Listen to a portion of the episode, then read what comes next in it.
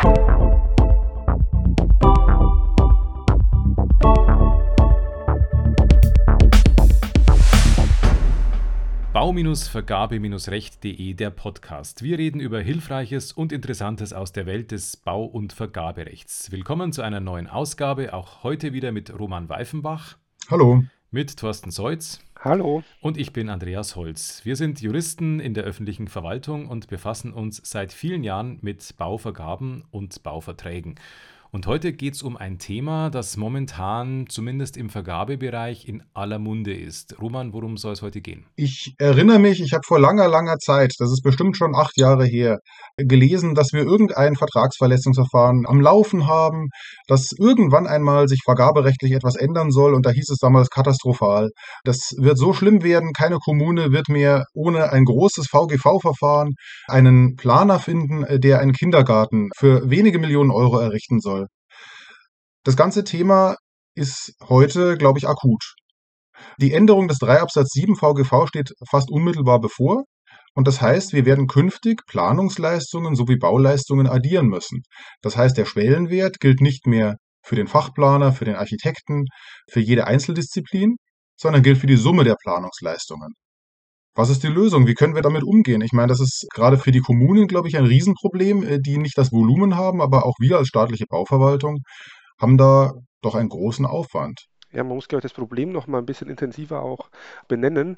Bei vielen Baumaßnahmen war es bislang so, dass eigentlich fast alle Planungsleistungen nach nationalem Recht und dort bei Planungsleistungen je nach Landesrecht dann häufig sogar einfach nur nach Haushaltsrecht vergeben werden mussten. Das heißt, nach sehr, sehr einfachen Regeln, sehr unbürokratisch und ja, auch mit relativ wenigen Einschränkungen.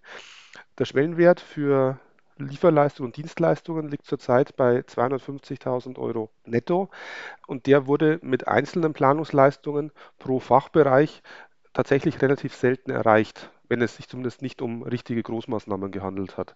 Das heißt also ganz konkret, ich konnte für 200.000 Euro einen Elektroplaner beauftragen, für 200.000 Euro einen Architekten, für 200.000 Euro einen Landschaftsplaner, für 200.000 einen Versorgungstechniker und Schwuppdiwupp hatte ich Planungskosten in Höhe von 800.000 und hatte kein Problem mit dem EU-Recht, mit seinen etwas strengeren Anforderungen.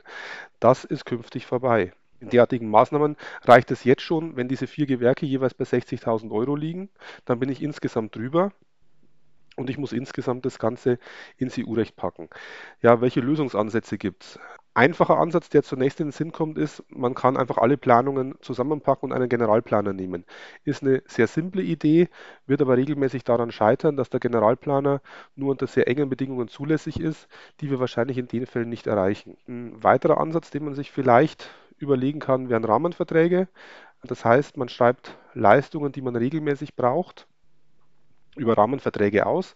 Dann natürlich idealerweise den Rahmenvertrag im Rahmen des EU-Rechts und dann ruft man einfach nur ab, wenn man die Leistungen braucht. Wird auch nur in engen Grenzen funktionieren. Ich kann es mir nur vorstellen bei relativ einfachen Leistungen, vor allem bei sogenannten nicht beschreibbaren Leistungen. Das heißt also Leistungen, die sich auf Aufgaben beziehen, deren Lösung nicht eindeutig und erschöpfend beschreibbar ist. Zum Beispiel SIGECO, Vermessungsleistungen etc. Und in diesen Bereichen wird man mit Rahmenverträgen arbeiten können, aber es wird sicherlich nicht der ganz große Wurf sein. Also wenn ich mir jetzt vorstelle, die kleine Vergabestelle in der Gemeinde irgendwo in Oberbayern, die vielleicht üblicherweise Planungsleistungen mit sehr günstigen Auftragswerten hatte, muss sich jetzt plötzlich mit VGV-Verfahren befassen und muss plötzlich sich in eine Materie einarbeiten, die es vorher nie gegeben hat sehe ich erstmal einen sehr großen logistischen Aufwand dahinter. Bevor man überhaupt mal zu so einer Frage kommt, mache ich jetzt einen Rahmenvertrag oder, oder welche Möglichkeiten habe ich mit Generalplaner vielleicht, sehe ich erstmal eine große praktische Hürde, weil ähm, Vergabestellen zumindest im, im, kleineren Bereich, glaube ich, jetzt erstmal vor einem ganz großen Thema stehen. Sie müssen sich da einarbeiten, müssen sich da äh, erstmal irgendwo Wissen drauf schaffen ich äh, höre immer noch so das VGV-Verfahren, früher war es mal das VOF-Verfahren. Das ist so eine nebulöse Geschichte, vor der man Angst hat, äh, weil man nicht genau weiß, wie es geht, weil es einfach zu selten vorkommt, viel seltener als eine VBA-EU-Vergabe. Also da habe ich jetzt zunächst mal Bedenken, ob man so schnell überhaupt zu der Frage kommt, mache ich einen Rahmenvertrag oder einen Generalplaner. Aber ich gebe die Frage gern weiter an dich, Roman. Rahmenvertrag, ja, nein, wenn ja, wann und wie? Also ich würde jetzt vorher nochmal die kommunale Sicht aufgreifen. Ich glaube, du hast was ganz Wichtiges gesagt, Andreas. Egal ob Rahmenverträge uns weiterhelfen oder nicht, dazu komme ich vielleicht gleich noch. Ich glaube, das spielt ja gar keine Rolle bei der Vielzahl der kleinen Beschaffungsstellen. Denn wenn ich an eine Kommune denke, du wirst mich korrigieren, Andreas, aber wie viele Baumaßnahmen sind das? Bei großen Kommunen äh, vielleicht ein Dutzend im Jahr, um Gottes Willen, da habe ich wahrscheinlich schon hochgegriffen. Lohnt sich da wirklich, es den Aufwand zu gehen und Rahmenverträge zu schreiben, mit all den Unwägbarkeiten, die auch mit dem neuen Instrument zusammenhängen, wenn ich schon ein neues Verfahren wählen muss? Oder habe ich da nicht zwei Flanken, wo ich die kleinen Vergabestellen, die Kommunen, ich will nicht sagen überfordere, aber doch schon an die Grenzen ihrer Leistungsfähigkeit bringe? Ähm, gerade wenn man vielleicht keine Erfahrungen hat im Bereich Rahmenverträge, dann auch noch das Ganze in einem VGV-Verfahren, wo man ja auch keine großen Erfahrungen hat, zu erproben, ist vielleicht da nicht der richtige Weg. Aber selbst wenn ich an die großen Vergabestellen denke, wo jetzt der Freistaat Bayern oder auch in den anderen äh, Bundesländern die jeweiligen äh, Landesbauverwaltungen dazugehören, ich weiß nicht oder ich bin auch skeptisch, ob es viele Bereiche gibt, wo das groß durchschlagen kann. Denn beim Rahmenvertrag muss ich ja die Parameter festziehen zu Beginn. Das heißt, ich muss ja wissen, was ich abrufe. Es ist ja nicht so, dass ich Papier beschaffe und sage, ich hätte gern im Jahr 46.000 Paletten Papier bundesweit. Und wenn eine Verwaltung Papier braucht, dann ruft sie daraus ab. Aber ich will ja nicht 200 Polizeiinspektionen oder 300 Finanzämter, sondern ich habe eine vielleicht viel begrenztere Anzahl und die sind auch nicht alle gleich. Das heißt, die Zusammenfassung kann ich mir schwer vorstellen. Man wird ja nicht so weit gehen wollen, dass man einen Planer in einem Rahmenvertrag binden will, der alles macht, äh, von der Polizeiinspektion über äh, ein Truppenunterkunftsgebäude der Bundeswehr bis hin zu einem Klinikum oder Institutsgebäude. Dem würde ich mich vollumfänglich anschließen. Also ich habe es ja schon angedeutet, ich kann es mir gar nicht vorstellen, bei komplexen Leistungen auf Rahmenverträge zu gehen, weil ich da auch dann mich schwer tue, einen Mehrwert zu sehen. Denn der Aufwand für diesen Rahmenvertrag wird in der Summe nicht viel kleiner sein als für jeden Einzelauftrag. Und selbst bei kleineren Sachen wird man immer abwägen müssen, wie groß der Gesamtaufwand ist, weil man darf auch nicht unterschätzen, selbst beim Rahmenvertrag, ich muss danach trotzdem abrufen, ich muss bei den Leistungen dann trotzdem noch die einzelnen Parameter festzurren, wie der Vertrag genau aussieht. Das heißt, die Arbeiten, die ich habe, wenn ich die Leistung einzeln ausschreibe, werde ich beim Rahmenvertrag auch haben. Ein großer Vorteil könnte dann allenfalls sein, dass vielleicht kürzere Fristen anfallen, aber dafür gibt es ja auch noch andere Mittel. Also wenn wir jetzt vorhin bei den Methoden waren, was man vielleicht tun kann, um besser aus der Sache rauszukommen, wird sicherlich ein ganz wichtiges Mittel sein, das sogenannte 20%-Kontingent zu nutzen. Die VGV lässt es nämlich zu, dass wenn man insgesamt oberschwellig ist, trotzdem 20 Prozent der Leistung nach nationalen Regeln zu vergeben, sofern die Einzelleistung 80.000 Euro nicht übersteigt. Das wird sicherlich sehr, sehr wichtig werden und da wird auch eine ja, gute Planung notwendig sein, sich vorher zu überlegen, welche Leistungen man auf diesem Weg beschafft, die man auch deutlich einfacher bekommt. Und ein weiterer Schritt, den ich für sinnvoll halte, ist dann auch vermehrt im Rahmen der VGV auf offene Verfahren zu setzen.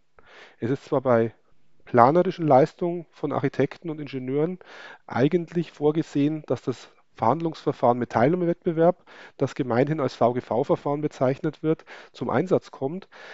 Aus meiner Sicht ist es allerdings nur eine Regelung, die eine weitere Zulässigkeit dieses Verfahrens nach sich zieht und das offene Verfahren bleibt immer möglich. Und mit dem offenen Verfahren kann man deutlich schneller Aufträge vergeben. Bei den sogenannten beschreibbaren Leistungen ist es ohnehin ja notwendig, über das offene Verfahren zu gehen. Und ich glaube, da ist manchmal die Angst, die Begriffe VGV-Verfahren, früher VOF-Verfahren auslösen, unberechtigt hoch. Ein offenes Verfahren, das man maximal schnell durchzieht, wenn man nur den Preis als einziges Kriterium hat, was jedenfalls bei beschreibbaren Leistungen geht, ist grundsätzlich in 25 Tagen durchführbar. Ist natürlich ein Ticken länger, als wenn ich nach Haushaltsrecht beauftrage, aber es ist jetzt auch kein völlig unzumutbarer Zeitrahmen, wenn ich einfach rechtzeitig dran bin und vorher plane, wann ich die Aufträge rausschicke, dann kann ich es immer noch sehr, sehr gut takten. Und das offene Verfahren kennen auch kleinere Kommunen, denke ich, häufiger schon aus dem Baubereich. Und insofern glaube ich, dass die Angst ein großes Problem ist, die an sich völlig unberechtigt ist, weil man einfach ja, jahrelang gehört hat, dass VGV-Verfahren irgendwie ein Problem wären. Das wäre jetzt genau meine Frage gewesen, Thorsten. Die Vergabestellen haben doch ungleich viel mehr Erfahrung mit Vergaben von Bauleistungen, auch im Bereich des oberschwelligen Vergaberechts, als mit den Vergaben von Planungsleistungen. Kann man das Wissen nicht irgendwie transferieren, die Erfahrung transferieren, ähnliche Verfahren nutzen, soweit es geht? Du hast gerade das offene Verfahren schon angesprochen. Ich glaube, das wäre ein relativ guter Weg und ein naheliegender Weg, damit in vertrautes Fahrwasser zu kommen. Ich sag mal ganz salopp, dann steht da halt nicht mehr VBA EU, sondern da steht da halt VGV. So einfach wird es nicht sein, aber ich denke, das ist eine Richtung, in die man doch da steuern könnte. Ich wage mal die These, es ist fast so einfach. So groß ist der Unterschied am Ende des Tages nicht. Äh, die Voraussetzungen ähneln sich, jetzt sage ich mal, zu 95 Prozent. Je nachdem, ich, wenn ich für Bayern spreche, wenn ich mir die Formblätter angucke, die ja auch den Kommunen zur Verfügung stehen über das Vergabehandbuch, ähneln sich teilweise für alle Bereiche gibt es Vordrucke, die man verwenden kann. Und die Systematik, das Vorgehen, der Verfahrensablauf, das sind alles gewohnte Gewässer. Also ich glaube, wenn jemand sich dann mal die Mühe gemacht hat, der eine oberschwellige Bauvergabe gemacht hat, sich einmal an eine FPT-Vergabe herangewagt hat, der wird danach auch sagen, okay, so schlimm war es gar nicht und beim nächsten Mal mache ich es wieder. Und wie gesagt, ähm, bei nicht beschreibbaren Leistungen geht es wahnsinnig schnell, aber auch bei Planungsleistungen kann man im offenen Verfahren sich das Leben durchaus leicht machen. Wenn ich jetzt wieder aufs bayerische Vergabehandbuch ähm, zurückgehe, da gibt es Vordrucke, in denen nennen es mal Standardlösungen vorgesehen sind, mit Wertungskriterien, Zuschlagskriterien, die standardisiert sind, die für das normale Verfahren eigentlich immer greifen. Da muss ich gar nicht so viel nachdenken, wenn die für mich passen. Ich muss gar nicht viel ändern und kann dann auch relativ schnell anhand dieser Kriterien eine Vergabe durchziehen. Wird zwar ein bisschen länger als die vorhin genannten 25 Tage brauchen, weil es Werten doch ein bisschen Zeit dauert, aber ich sage jetzt mal, in 30 Tagen ist das Ganze durchaus machbar, wenn ich keine größeren Probleme mit Nachfordern, mit Aufklären oder mit ähnlichen Themen habe. Das klingt eigentlich sehr nachvollziehbar, aber ich glaube, was sich noch nicht wirklich so flächendeckend rumgesprochen hat, ist, dass eben das offene Verfahren da auch möglich ist. Ich glaube, das ist was, das muss sicherlich noch weiter möglicherweise geschult werden, muss weiter verbreitet werden, weil schon äh, bisher das VGV-Verfahren eigentlich mit dem Verhandlungsverfahren gleichgesetzt worden ist, was ich so höre. Ich hatte erst kürzlich wieder die Diskussion mit einem Kollegen, der genau das wissen wollte, darf ich denn da eigentlich ins offene Verfahren gehen oder muss ich da erst sehr viel erklären, weil das Regelverfahren ja möglicherweise doch das Verhandlungsverfahren ist. Also ich glaube, da besteht noch Aufklärungsbedarf, aber ähm, grundsätzlich wäre das eine, glaube ich, sehr praktikable Empfehlung an gerade die Vergabestellen, die sich mit äh, der klassischen Verhandlungsvergabe nicht auskennen oder nicht gut auskennen, einfach ins offene Verfahren zu gehen. Ich glaube, dass an der Stelle auch eine spannende Frage sein wird, wie dann zum Beispiel die Kammern ähm, auf diese neue Vorgehensweise reagieren, die an sich sehr viel Wert darauf legen, dass ähm, auch qualitative Aspekte im Vordergrund stehen, dass die Büros auch die Möglichkeit bekommen, grundsätzlich zu verhandeln. Ich denke aber auch, dass auf lange Sicht für die Büros es eine große Erleichterung ist, auf einfachere standardisierte Verfahren zurückzukommen. Denn wenn bisher nur sehr, sehr wenige sogenannte VGV-Verfahren durchgeführt wurden, dann konnten die Büros ab und zu im Jahr mal an diesen Verfahren teilnehmen. Wenn das jetzt das Regelverfahren, also wirklich das Regelverfahren, dass es alltäglich kommt, sein sollte, dann sind die Büros fast nur noch mit dieser Akquise-Tätigkeit eingespannt und dann kostet es dort auch richtig Geld.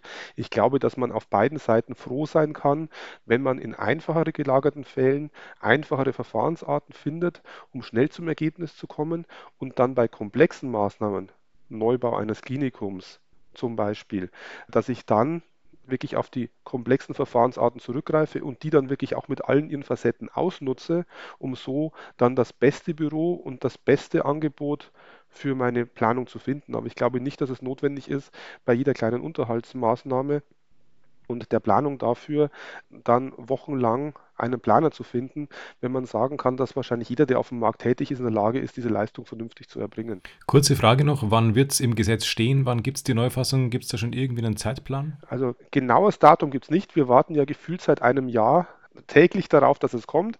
Ähm, aktueller Stand ist, dass der Bundesrat für die Sitzung im Mai vorgesehen hatte, darüber abzustimmen.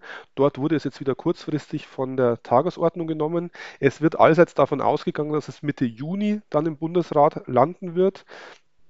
Ich gehe jetzt auch mal davon aus, dass der Bundesrat zustimmen wird und dass dann irgendwann im Juni oder Juli die Verkündung des Gesetzes erfolgt und dann auch die Neuregelung ab diesem Zeitpunkt Gültigkeit haben wird. Und unsere Podcast-Hörer wissen dann, wenn sie im Gesetz steht, schon mehr, weil sie unseren Podcast gehört haben und wissen, wie man sich am besten verhält.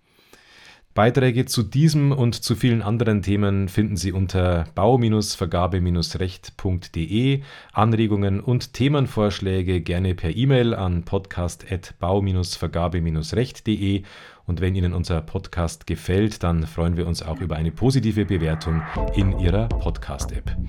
Danke fürs Zuhören und bis bald. Vielen Dank, bis zum nächsten Mal. Dankeschön, tschüss.